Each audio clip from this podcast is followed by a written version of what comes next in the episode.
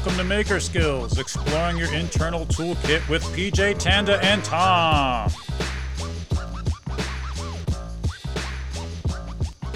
Welcome back, everybody, to episode 99 of Maker Skills. Our topic, chosen by our last guest, as is tradition, is curating. And since PJ agreed to this, what, what skill class is curating, PJ? One rusty nail. One, one rusty nail. Yeah. Okay, That was his nickname in high school. one rusty nail. Oh yeah. Thought it sounded. I thought it sounded familiar. I think he's talked about that in the past.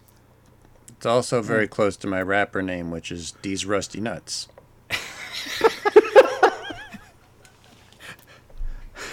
Uh, it's funny because it's true. So Funny PJ, because it's true.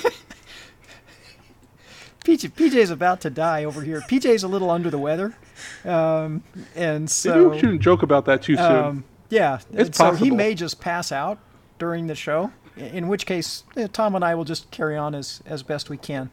That's that's kind of an odd expression, under the weather. Right? I mean, we're all unless you're like orbiting in space, we're all kind of under the weather. Uh, Someone gave me the plague. so PJ's PJ's here, here, but with the plague.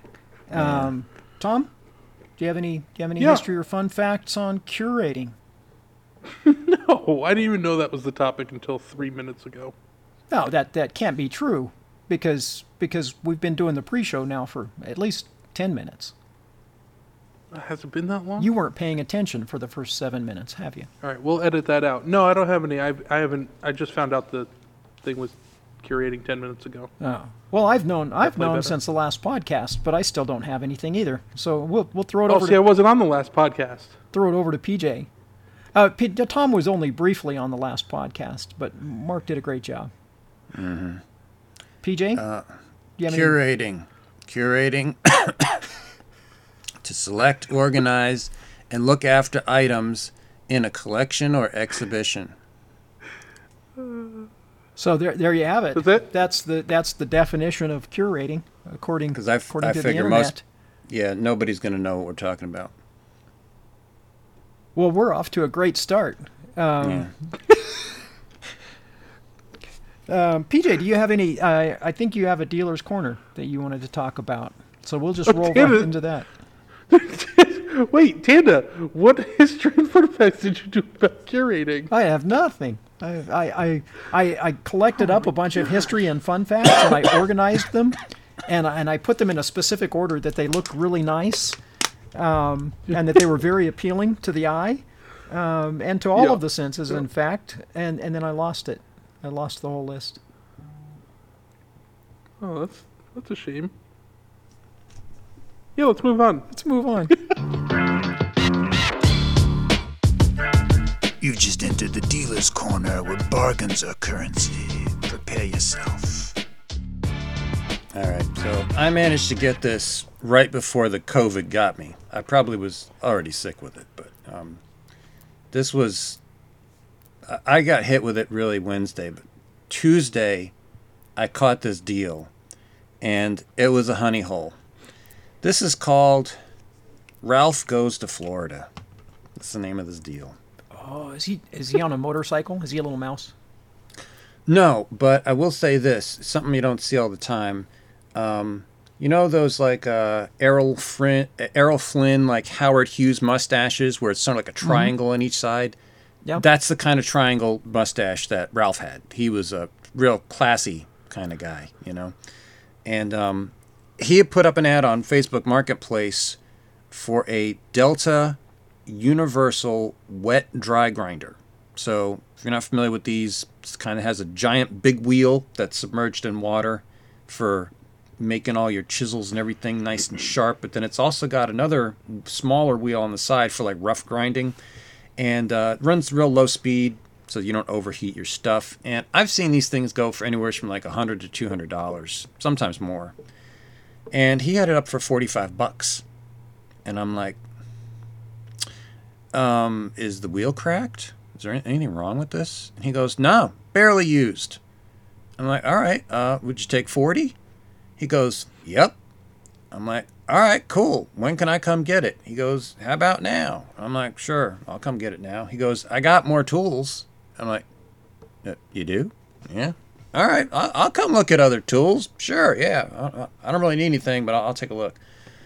So I get there, and I find out that Ralph is moving to Florida, him and his wife, so that they could be closer to their daughter. And so they- they're just they're about to sell the house, and they're just getting rid of everything. So I go into the basement, which has backyard access, and it's it's one of those ones where it's like split up into two rooms. And so I'm looking back and forth in both rooms, and immediately I see like there's stuff there, like there's stuff I could take, but I I like mentally calculate there's too much stuff here, so I'm like, all right, it's time to employ my piling technique. So I just started grabbing things, and I'm like, oh, this is a maybe. I'm gonna start a pile at the door, and I just started putting stuff by the door. Eh, I might take this, and then I just I just kept putting a pile after pile, and then finally, like the pile was big enough, he kind of stops me and he goes, um, Zach, exactly what are you thinking here?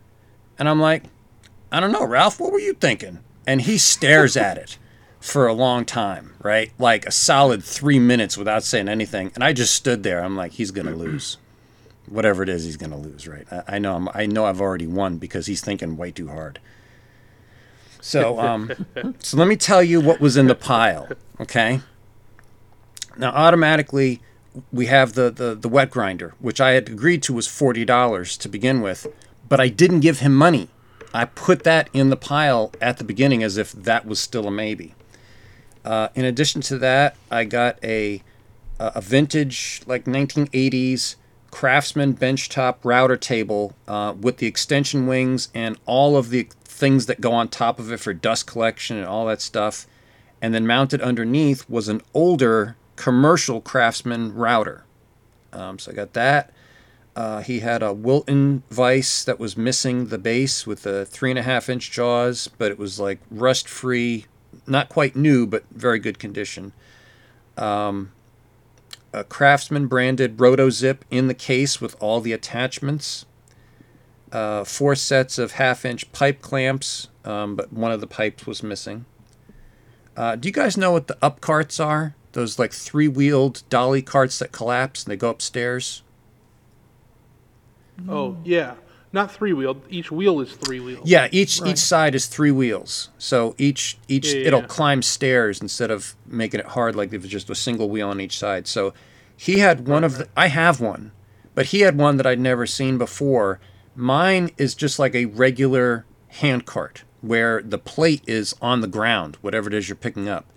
His Yeah. the plate was elevated like s- five six inches off the ground and there was a kickstand that folded out to to keep Make it it up. level. Yeah. yeah but I, don't- I don't really understand what the purpose was for that because it would even if you didn't have it, it it'd still stand up. Anyway still had um, the cardboard wrapped around it. And he said it's brand new it's never been used. And i know that the one that i have sells for 200 this one looked like it was way nicer. So i'm like i'm like is this for sale? He goes yeah so Is i it the that height of the top of a pallet or something? Maybe. The, it the- could be it like, could be even with something that you would mo- be moving things off of. It's possible. Um, I didn't really pay that close attention, but pallets come in different sizes.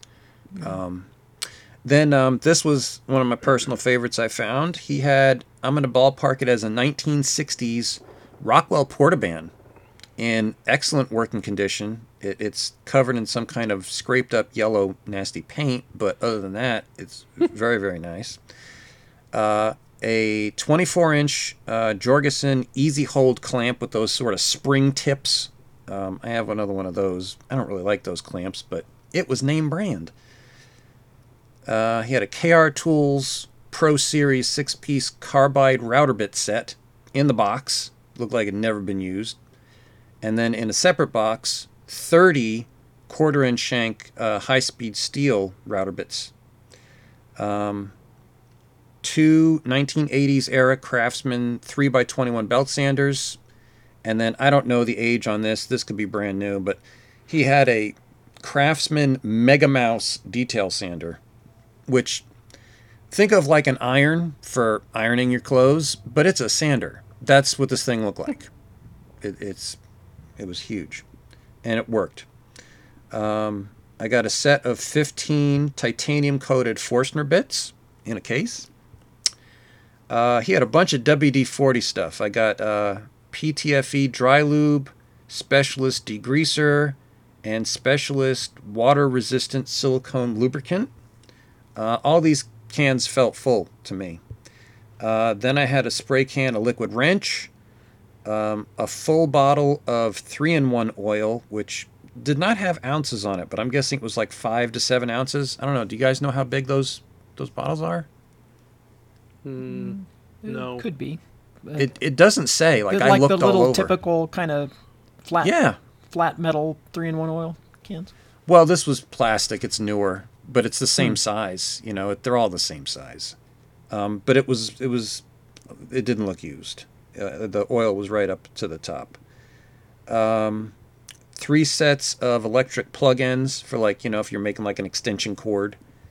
Um, I got four sets of wire crimp stripper screw cutters. Those are those things that look like pliers that you can crimp wire ends or put a screw in to cut the size down.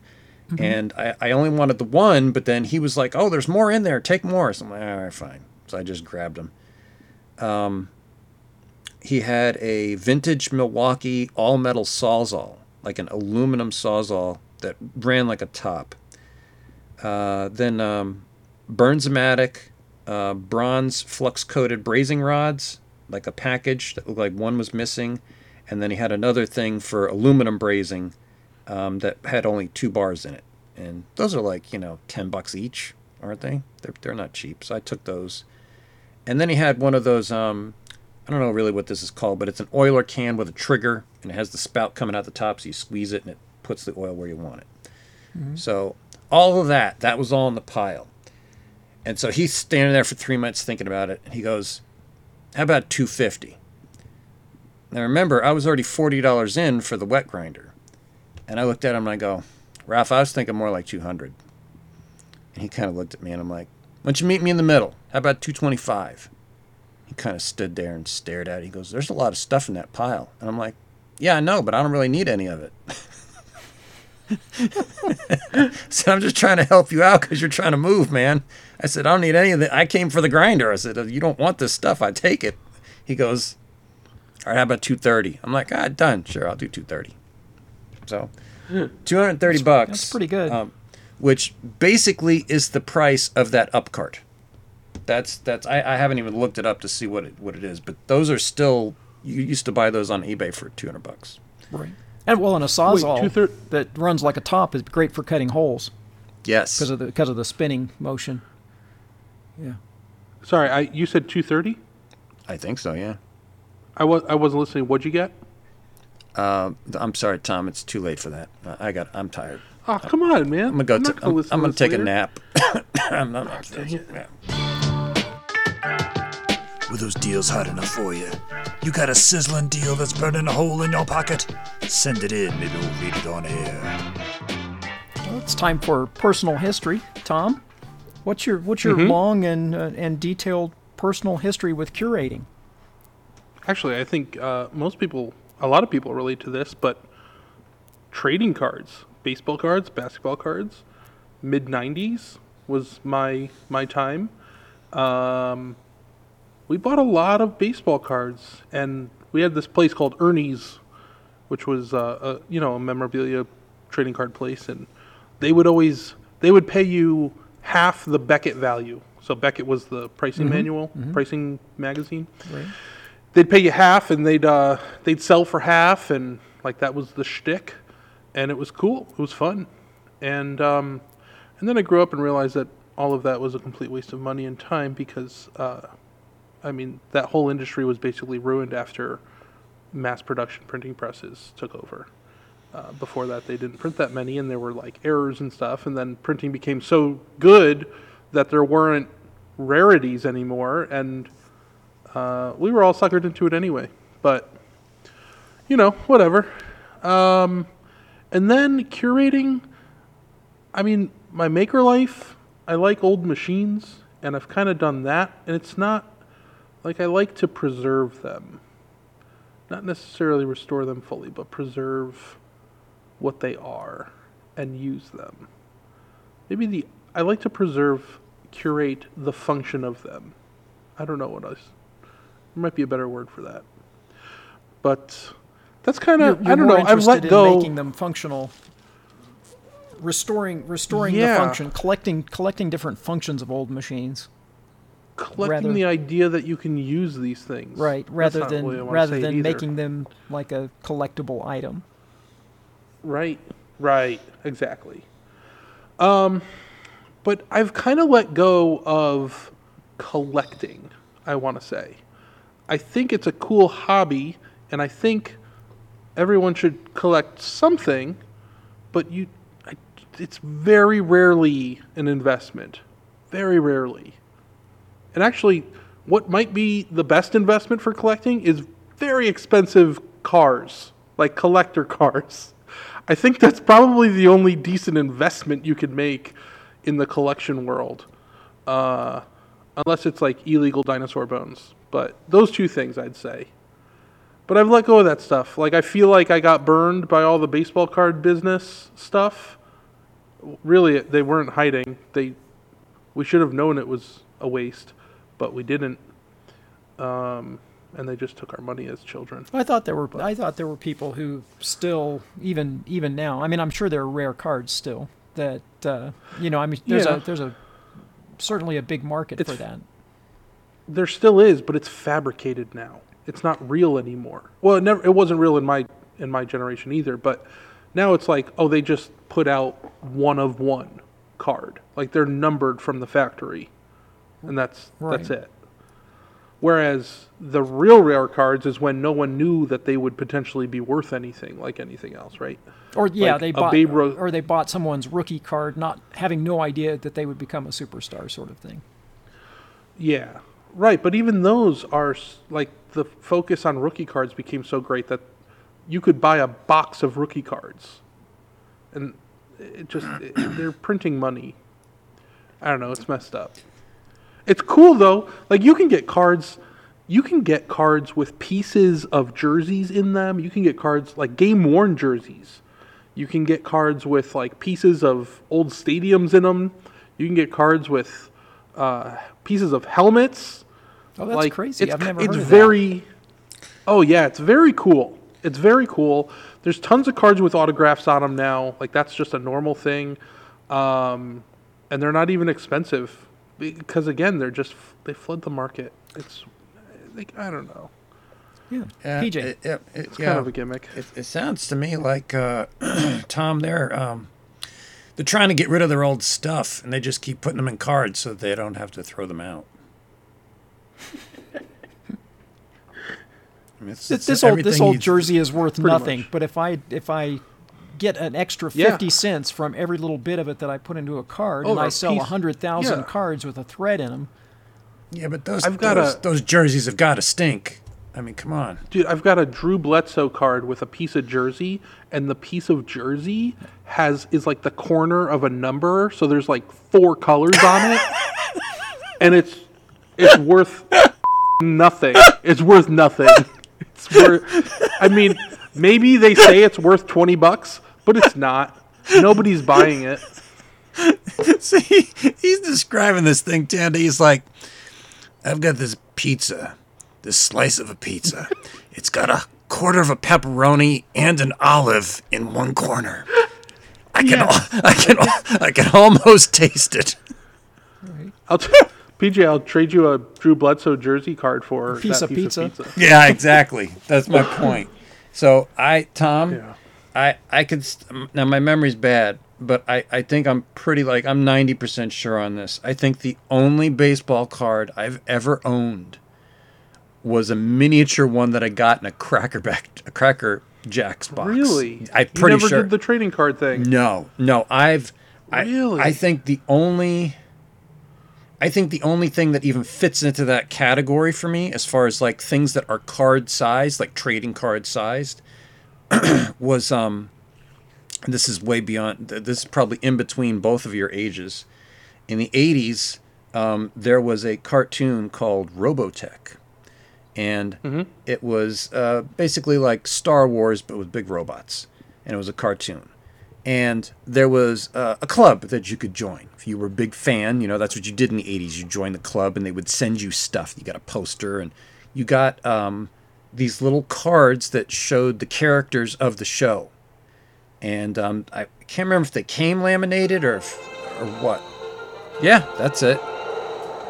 Um, anyway, uh, I have those somewhere, and they're not worth anything. Lit- literally zero. They're probably worth less now than than when I bought them.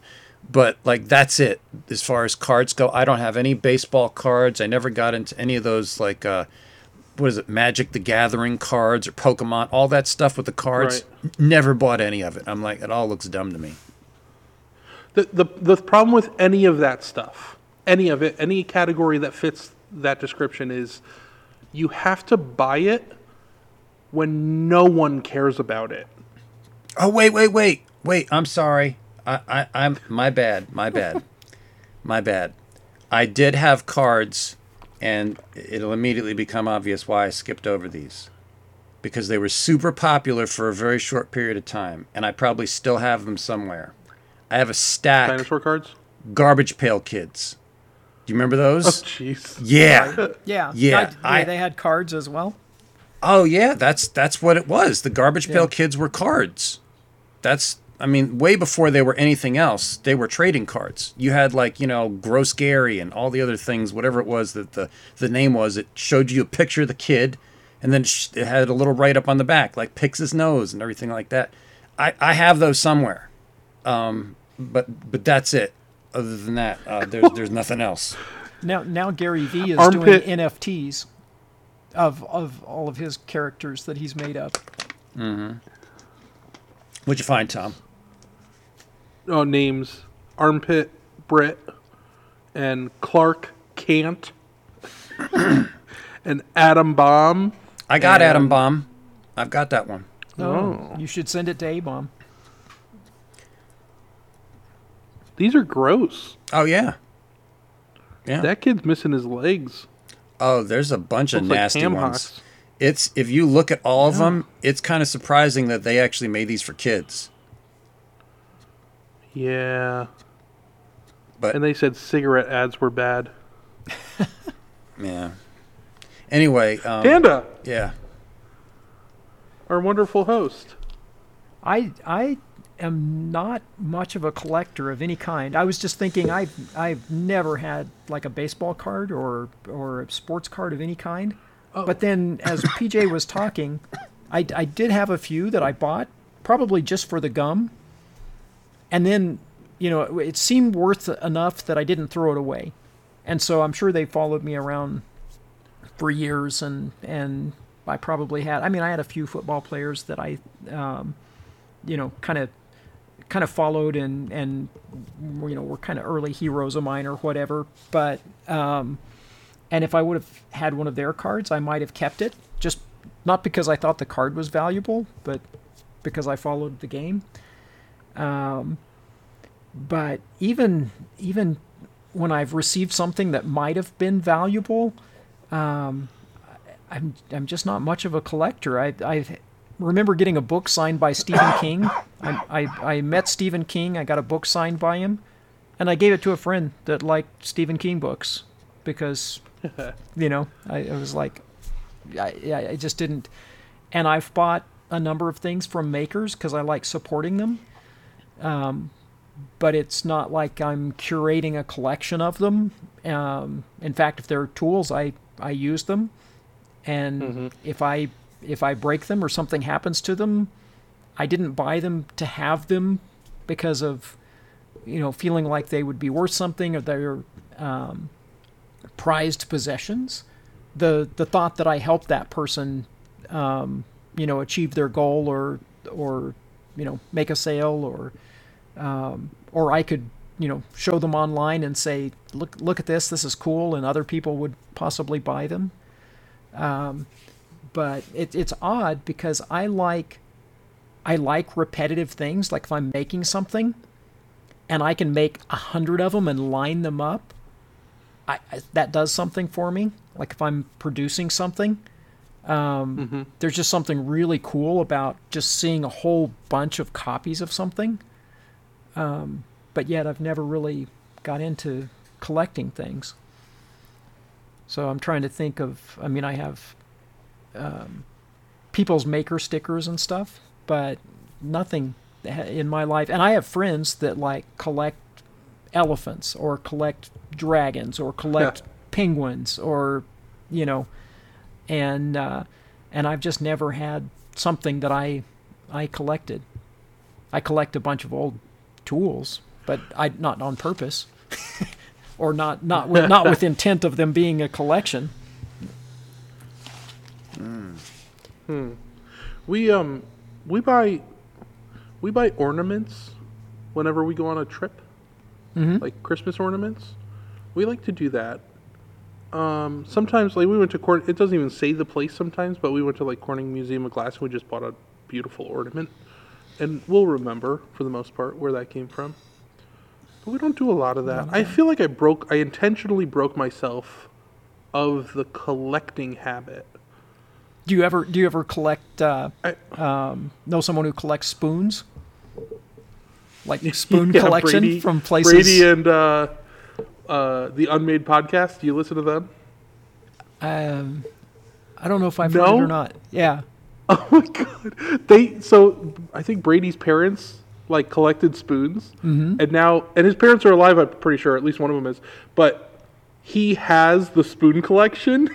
Right. And they literally do spoon of the week as a segment on their podcast. and they've gone as far as to make souvenir spoons for the show. and they send out spoons every week. It's oh, we freaking should hilarious. we should have a spoon for every episode. Yeah. The No, spoon, we shouldn't. Spoon of the so week. good. No, we shouldn't. we really shouldn't. That's that's not a thing. I, I have a I have a friend God. that collects spoons, and so I bought a souvenir spoon from uh, I was in Stockholm, and uh, I bought it to eat my lunch with, because we were given like brown bag lunches, and there was potato salad or something in it, and we got no no silverware, and I bought a silverware spoon and ate my potato salad with it. That's that's what kind of collector I am. And then I cleaned it off and I kept it. And many many years later, Returned it. Many many years. oh, oh, I didn't mean to get this one. No, many years later, I gave it to a friend who had a had a spoon collection, and it just was it kind of made me laugh because it was like, I you know I I bought it to eat my lunch with, but someone now has it in their spoon collection. That's awesome. Yeah, it's not very fast to eat with a souvenir spoon. They're kind of small, Yeah. and some of them have holes in the holes in the ladle, and then those are horrible for soup. Those are strainers for pasta. PJ, anything to add other than your? Other Well, than I mean- cut cards? him off. I was done with it. Um, I mean, just thinking about like collections of stuff, real briefly. I mean, going back to like what Tom's saying, like when I was a kid, I used to collect uh, comic books, and I still have them all, but I don't, I don't collect them anymore. But I like all the, all the comic books I bought as a kid, I still have. Um, they're in boxes, and you know, they're in like the little, uh, what polypropylene little slips to keep them nice and all that. Um, and I mean, I think out of all the tools I have, I mean, you know, I, everybody knows I'm a big Delta Rockwell guy, but I think if I had to go with like a collection specifically, um, which is something that's more rare, I would have to go with the Thor tools. Uh, I think I'm the only guy that is collecting Thor tools, and I just find the design and operation of these things like they're so underrated one of one of the best tool brands I've run across. All their t- I've I've excellent style, well made. Um, I, I got nothing but good things, and I was thrilled when I ran into that uh, motor shop that was closing down, and I found a whole bunch of like authentic Thor tools, brand new replacement parts. Like I got a bunch of them, and um, like just finding that's like finding gold to me you know like that, that's like a rare super rare thing. Um, that's probably the only thing i'd really mention. I mean I've, I've got tons and tons of collections. I, I like you know like even just like uh, like my artwork you know, I keep making making paintings, so like that collection is, I'm self-propagating it.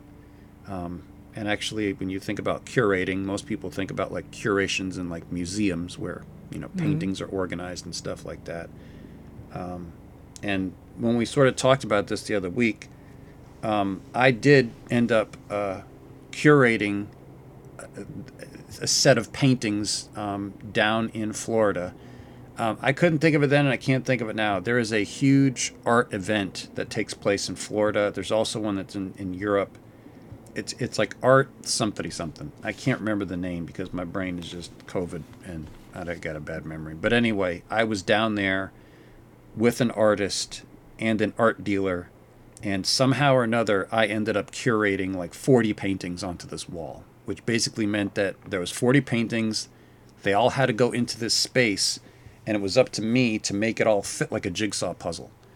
And um, when I got done, the guy that owned the space came up and started a conversation with me, and he's like, "Where did you learn how to curate?" And I'm like, "I have the first time I did it, first time." And he's like, "You could do it full time." I'm like, "Oh, thanks. Probably not gonna." And that was it. That's that's that's as far as I'll go. Well, sucky darn, I think it's time for one of them old timey commercial interludes and stuff. Hi, this is Luke down at Johnson's Hardware. Are your picture frames always a little crooked? Are you constantly adjusting them day to day? Well, we've got the fix. Johnson's Hang Straight Weight. Just peel off the backing paper and apply the lead based weight to your frame. Hang Straight Weights are stackable and reversible. The Hang Straight Weight is only $149.99, half the price of hiring a professional. You'll find them in our fishing aisle. Please keep out of reach of children. Do not lick, do not use vertically. For more information, visit patreon.com forward slash makerskills. Well, dag nabbit, I need to get me one of them. Anyone know what street Patreon is on? I need to go. So this week, I think that uh, I, I thought we had an intro for new skill stuff. Isn't that what we're doing next? No. Crossbreeding? Yeah. Oh, crossbreeding. So It's time for crossbreeding, I don't I don't listen to the podcast. I don't but with less goes. enthusiasm. You have to do it with a, a somber tone, like it's, PJ does it. It's time for crossbreeding. Tom, Even though we just heard the intro. Is there what's an intro crossbreeding? what skill goes well with curating? Uh, junk hunting. Oh, junk hunting. That's good. Yeah. I think. Yeah, some some collections. The only way to find that stuff is well eBay, but junk hunting. Junk hunting. We'll take that. Yep. We'll take that. I hope I hope you didn't steal that from PJ. Oh, you're much you're much more next. agreeable than the other guy. Yeah. PJ, what's a what's a skill that goes well with curating? I was thinking about Tom's um, card collections and stuff, and I'm gonna say gum chewing because they all come with bubble gum. so if you you got a hankering for the bubble gum, the card's kind of secondary, you know, and it's two for one. Gum chewing. Don't come with gum anymore. Yeah, or or bubble blowing. You know, they used to have bubble blowing competitions back when I was a kid. That's good. That's good. I'm I'm going to go with uh, design. Nice. I think I Well think played. design goes well goes well with curating. Well, well played. Complete show.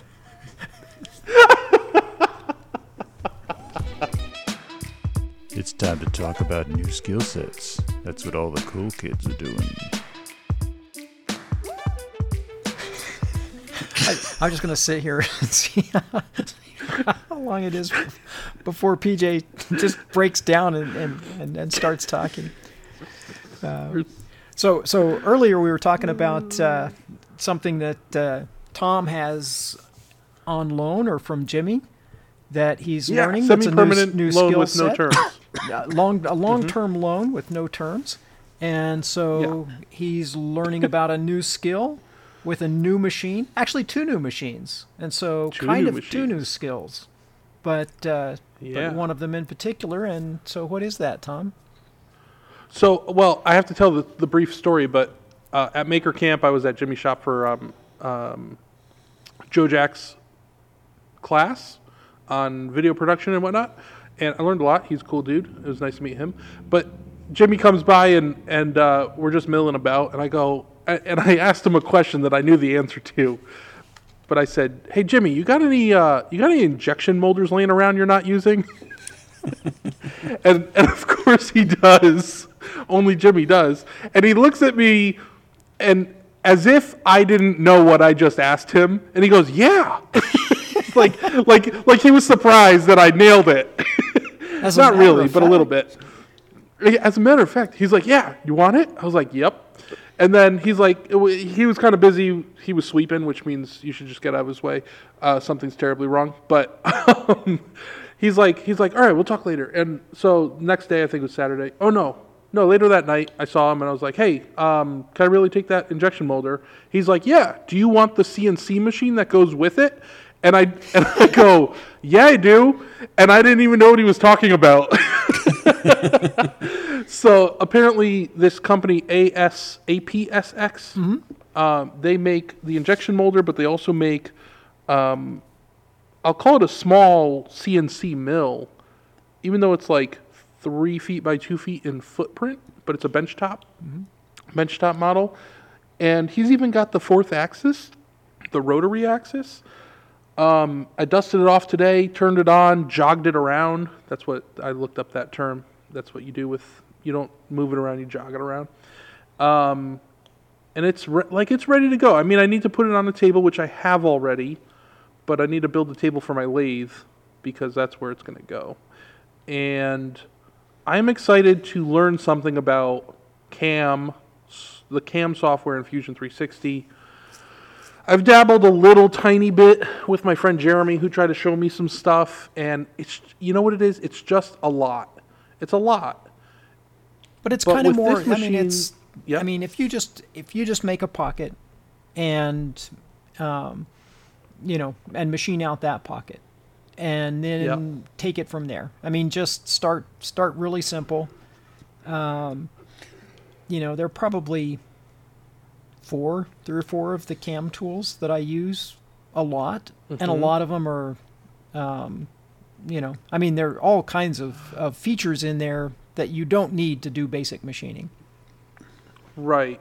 Yeah, so I would I would say that the those tools that you're referring to I I think they're the le, the lesser intimidating part. You're talking about like like drilling a hole or pocketing or something like that, right? Yeah, like fa- if you So facing, underst- facing and pocketing and Right. doing chamfers Yeah. and and drilling holes, and you're Yeah, like so I'm ninety not percent of I the certainly way there. don't know Yeah. So I certainly don't know how to really apply all that stuff particularly yet, but it's the settings that throw me. It's the math involved in like what bit you're using and your, your speeds and your feeds and stuff like that. But I think with this machine, they have a really good profile and it's designed to do aluminum molds. Like you're supposed to cut your aluminum molds with this machine, even though you could certainly do, you know, other materials. Mm-hmm. I don't think you probably can't get away with steel too much unless you did really light passes. But the point being, I think they've dialed that in, and I can just ask them what bit to use and just stick to that and just go baby steps that way and and make the things I need to make. get get um, buy your bits from you know whatever tool manufacturer you buy your end mills from. Just ask them Uh-huh. for a feeds and speeds chart for their end mills, Oh, okay. And they'll usually, I mean, and, and whatever they usually you can't go. I mean, you can go too slow, but usually they're going Right. to give you like best material removal because they're selling the tools for like production shops, and so Right. that kind of gives you an upper limit of your feeds and speeds, and you just dial Okay. it back from there, knowing that you know maybe take sixty percent of that or something, and Right, and the, but there's a there's kind I want to call it a ratio between feeds and speeds, which you when you dial it down, you have to dial both down appropriately, because the amount that the bit spins and the amount that the bit travels is the relationship. That's feeds and speeds, right? Yeah, but they'll give you like a feed per tooth in the um, Right. uh, which and then you Oh, can you plug just that in. that. You can plug you can plug that number into Fusion 360 and it will calculate the rest. So you can it, what Okay. the numbers you don't put in, it will calculate for you. So if you have Gotcha. feed speed and feed per tooth or whatever, and you've got a two flute end mill or whatever. When you change one value, it will adjust the others to match. So whatever you're, Okay. you're given um, by your tool manufacturer, you can plug in, and and Fusion will help you with some of the rest. Okay. I definitely need to do this. I, I I'm torn as to what I want to do first with it, like what what mold I want to make first. And honestly, I might have to just you can make a th- a mold for 3D printing molds.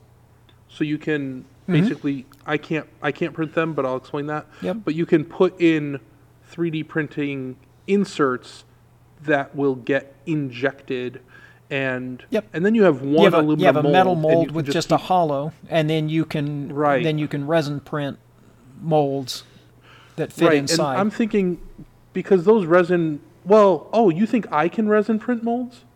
If you had like a Formlabs or one of the Elegoo or something like that, you might might be able to for a couple couple runs. I don't know if I mean the the people that are doing it for like multiple Well, injections probably use a, a special material, but I think you could just use a typical like Formlabs or something to print the inside. okay. Well, I have I have a resin printer, but I was thinking it's just a cheaper way to get multiple molds done, and I could I could hire um, Shapeways. No, well, Shapeways does it, but there's a couple others that will print molds. Will print anything. They don't even know it's a mold, but they can print it in high temp materials that will are are you know higher temp than the plastic you're injecting and whatnot. And then and and even if those are like 50, 60 bucks, that's way cheaper than the aluminum I would need aluminum I would need to mill. And then like I'd get the part wrong and I gotta do it again and Yep. I don't know. Yeah, It's on the little- surface, I mean, if you're risk. if you're making complicated parts, or even not that complicated, but you want like smooth surfaces on them and everything, then you know that's that's really a lot of a lot more time than just a typical machined part because you're probably running over the whole surface with a really small step over with a little ball nose end mill or something Um, yeah. and then you know kind of cleaning it up and stuff. So, um, I, I mean, I- the CNC just sits there and runs. I guess it doesn't really take you. you know, you don't have to be there. Yeah, but it's like it's uh, it's like dozens of hours to do that sometimes. Um, Jimmy's keychain, he said in his video, was 30 hours. yeah, I think so because I think they were running a um, like a a really small end mill, Yeah. just because of the rigidity of the machine. Right. But I, th- I think Um, it would the other run like an eighth inch. Oh, sure. Well, I, you can do a tool change and um, and then do your finishing pass too if you want. And a finishing pass from as long as everything is done properly. Uh, let's not pretend like I know things. But a finishing pass is is low risk. Like you just let that run, and you can just let that run overnight almost. Maybe I shouldn't do that. It's not, that, yeah, but- it's not taking off a lot of material, but and I th- Right. and I think if I recall, um, him and Aaron were running, um, you know, they they were being super conservative, so they weren't running really fast feeds and speeds, but they also air cut a long time and just didn't want to mess with like dialing it in like you would if you were running, you know, ten of those parts. So Yeah. I think a lot of that time, if I recall, um, Oh, I that video, it was just air cutting um, until it got down to the part and stuff. So there's ways you Oh, I can improve that Okay. time. So they, they might have done like 10 steps before they even cut anything. hmm Gotcha. Yeah, fair enough. Or if you don't, if you Um, don't uh, put the consecutive operations in in Fusion 360 and and Mhm. tell it that you're um, that you're following one cut with another cut and that that material's no longer there, then it will start it as though it's Oh, I going to cut the whole part with that that ball nose end mill that you're just wanting to get the surface. And so it just All right, so runs can- and runs and runs. So there are little little nuances like that that you can make it make it faster. Okay, but you can tell it to do that even though they're separate operations and they have a separate start and stop. Like I can manually start that next operation and it knows that that material's gone and it'll go back to that spot. Mm-hmm. Okay, interesting. Tom. That's cool. I'm looking forward to that. So I was thinking about the materials testing and all that. I don't. It wouldn't really be uh, usable, but you could always do a test run with a dense wood, and you know instead of an aluminum plate, just to see like how it goes. It's not going to be usable, f- but you could test it out foam. or, or foam. You know, I don't know how well foam would do. Uh, maybe if it's something that's dense enough, but it it at least lets you see like any obvious mistakes. You know what I mean? Yeah, avoid crashing. That too. Yeah. Right. Yeah. Yeah. I mean, things The- like the other ren thing I shape and to stuff learn- are, are nice, but they're not that cheap. Yeah, I, I also have to learn how to how to design um, um, a part for a mold uh, with draft angles, and I tried to. I, I can't talk about the thing, but I tried to draw this. I'll just show it. Like four or five times, and with pockets in the back so that it was thinner and it didn't have like a big glob of plastic. Yep. Uh, just imagine like I'm talking about a soda cap that's solid. And actually, I have a water bottle. Yeah, you get right you get sink and all kinds of odd stuff if you try to injection mold Right. something that doesn't have uniform Right, so- wall thickness. It, it basically had ports in the back, but there's like a there's like a round thing in the middle, and I every time I drew it, I would forget to do the draft angle on one of the parts, and it just kept getting so complicated. But fortunately, uh, one of my good friend's cousins does mold design for the cosmetic industry, uh, more specifically like like displays at like Macy's kind of a thing. Right. And um, so he actually he just drew it. I sent him like some of the dimensions, and I I, I swear the kid did it in like 30 seconds. Like, Right. Because he just knows. He just knows the order of operations, and I think that's my big problem at the moment is the order of operations, how to get there. And you're Um, using the draft feature in th- in Fusion 360, right? You're not just you're not drawing the draft. You're using the In- draft No, feature. Right. I was yeah in the extrude you can draft you can draft in the extrude function, um, but again it's the order of operations was screwing with me and then picking where the molds separate. Um, that can complicate things too because then you have to have drafts on both ends and, and whatnot. But uh, I'll get there. I'll figure it out. I started watching some YouTube videos, but that content is really hard to watch. Even Lars Lars Christensen did a series on injection molding uh, design, Right. and he's about as good as they come. And it's just it's tough to watch. Have you seen? Is it Spider Workshop, a YouTube channel? And he's got an import injection molding machine that's roughly the same size as that one, maybe a little bit bigger. Yeah. And uh, he's got a whole series of videos of kind of bringing that injection molder up and and making molds and then making pins for it. And let me see if I can find it. Spyker, Spider like Spyker, bug, or spider with a Y. uh, s- Oh. like Spyker, S P Y K E R, Spyker Workshop, Like Spiker Man. I think. You're not helping. uh, I, okay, this might. Mm, I don't see a machine yet. I see snowblowers. Hopefully, I'm. Oh yeah, this is okay. Yeah, he was making. He, wa- I mean, he got the injection molder to make treads for that that snowcat tank thing. Ah, okay, cool. Uh, So yeah, that that has some information in it that's that's useful. Whoops. And uh, I didn't mean to play and uh, NYCCNC, he has uh, a couple videos on injection molding as well. I, I haven't specifically searched for him yet. But like with a lot of that stuff, it's you have to watch such a broad amount of stuff to figure out what you need and what you need to learn.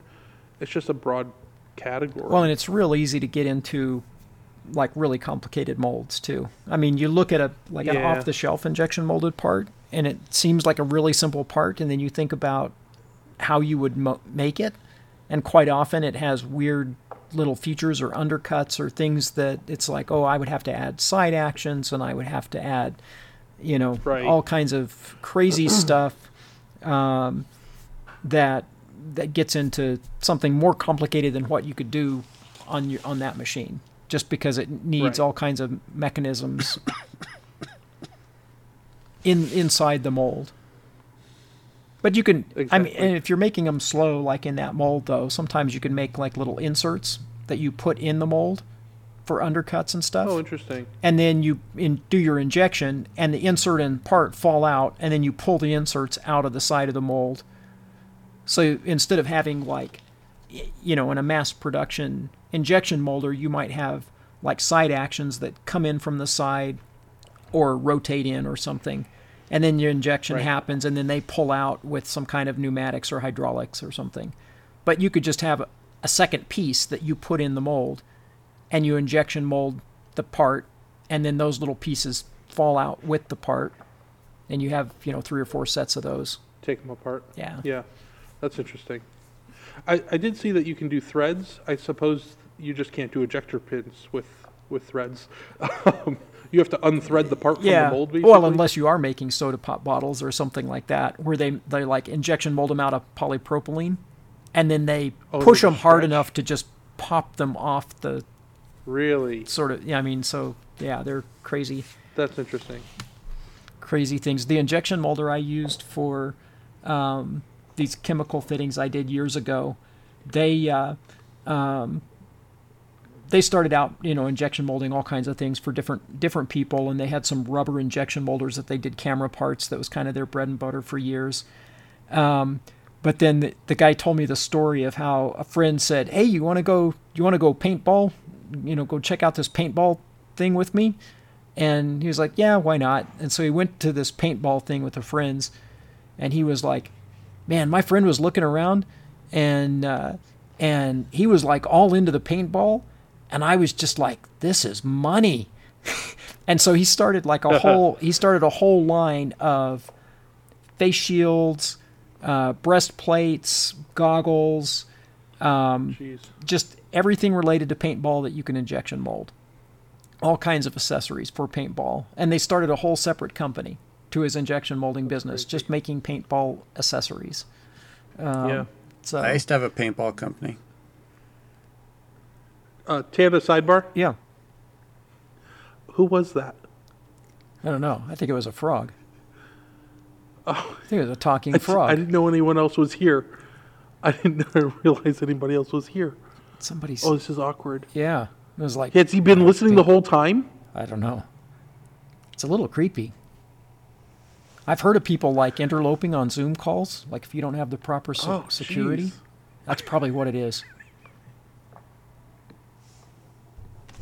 It can't be PJ because Oh, well, because let's see what he, PJ, let's see what he PJ's has. Let's see what he sleeping. has to say. It- it- it- Let's, uh, PJ? He's, he's waking up. He's there. he is. PJ, was there was there somebody in the room with you? I'm sure you want to try out that new skill set. I know I do. Something short and sweet. Tom, got anything for short and sweet? I do. I have a bone to pick with someone, and his name is Lucan, the garage. and um, He's a got- garage. We've got beef. We've got, I guess he's a garage. I don't. I don't know what kind of name Lucan Is Is that like is. Tommy the Train? Like Lucan the Garage? Yeah, Lucan, the garage. Yeah. Yeah, uh, he's full of himself apparently, but he's uh, he talked about he talked smack about me on his podcast, the Joinery Podcast. So don't go listen to the Joinery Podcast. Um, so we certainly didn't pick up any listeners from him. So uh, and then we had a little bit of beef today on Instagram, which if you're only finding out about now is well, it's over. Maybe it's over. We'll see. Uh, the short of it is, I, I- I met this. I Did met you- this did you say short of it? at- yeah, exactly. That's the whole point. I met this kid at Workbench Con, and he was very disappointed to meet me because he did not realize that I was six foot four and just a, a massive human being. he thought, like everybody, that you're exactly the same size as me. So, um, and he alluded to, you know, being twinsies at one point where he thought we were the same person. And then he realized that I'm the Arnold Schwarzenegger in the Twins episode, in the Twins movie, and not. I almost said Joe Pesci. Oh my gosh, Danny, Danny DeVito. DeVito. Yeah, now he's not quite as short as Danny DeVito, but next to me, it's a little, uh, it's, it's, it's a little bit that way. But yeah. Anyways, He's been cyberbullying me for at least 48 hours now, and um, I think I'm going to go to the police soon. Tom Tom's sitting really close to his camera, just so he looks bigger on Zoom. For those listening,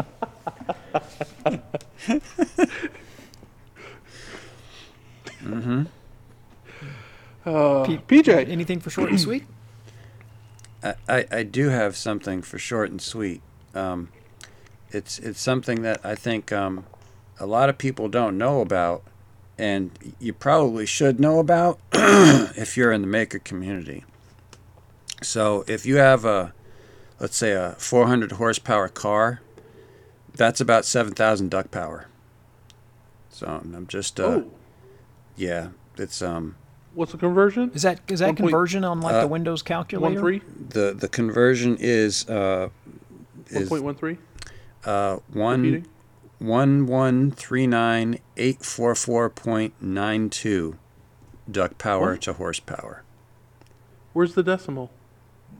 One Point eleven nine two. point three nine. Uh, no. Um, yes.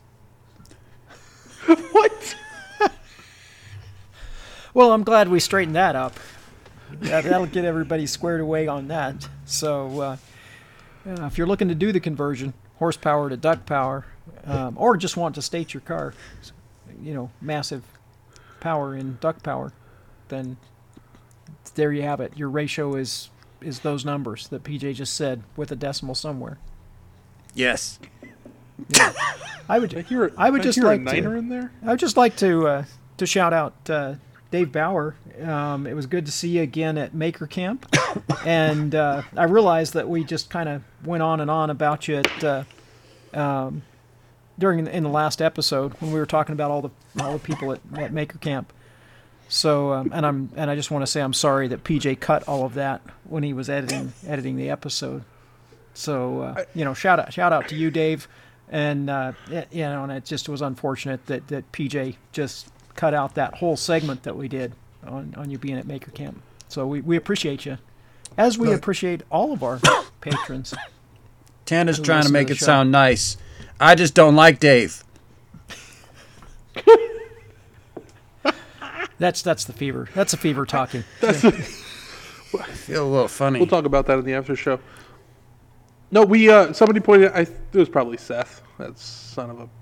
He uh, or somebody pointed out that we didn't mention how it was nice to see our patron, uh, our patrons at Maker Camp, and I think I think it's because I take them for granted because like most of them are people that I've hung out with in the past and I don't see them that way, and also I don't have access to the Patreon account. I don't see any of that money, so um, yeah, I, I've been.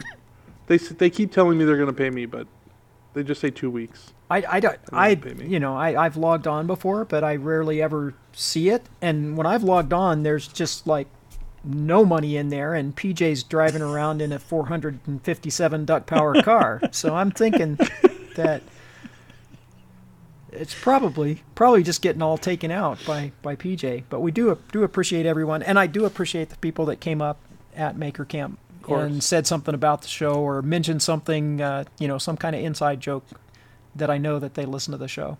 So shout Um, out to all of you. Is that what those were? I never get the inside jokes.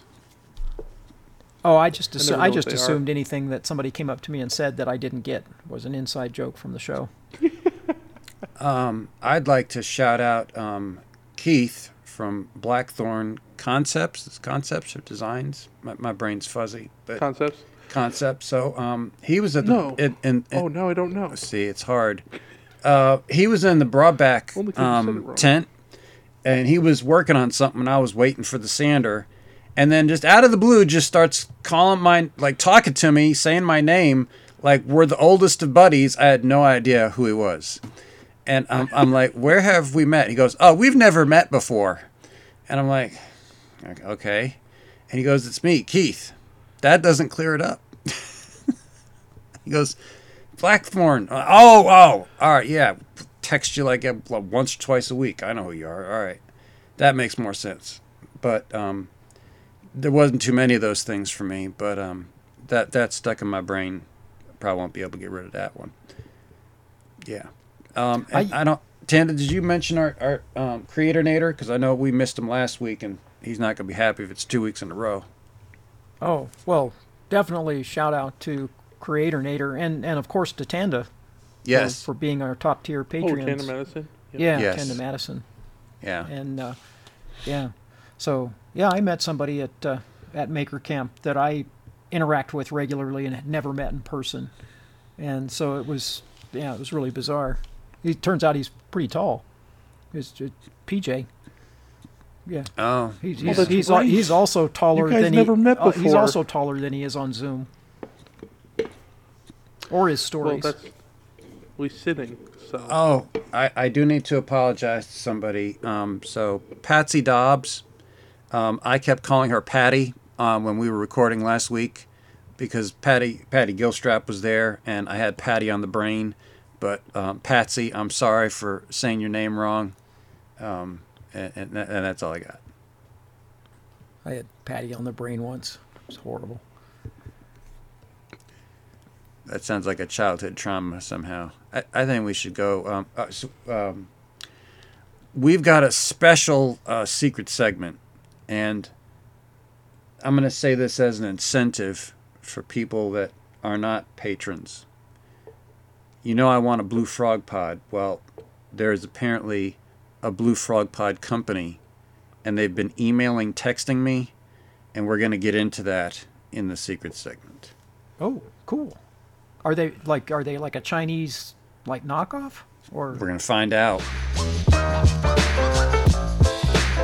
Thank you for listening to this episode of Maker Skills. If you should need more skill information, you can find us on Instagram at maker.skills. You can also email us at makerskillspodcast at gmail.com. You can find me at PJ Galati, son of the Junk Hunter, on Instagram and YouTube. You can find Tanda at Tanda Madison on Instagram, and you can find Tom at Infinite Craftsman on Instagram. We welcome any comments. Please leave us five star reviews on Apple so that we can make more skill madness come your way. See you next time.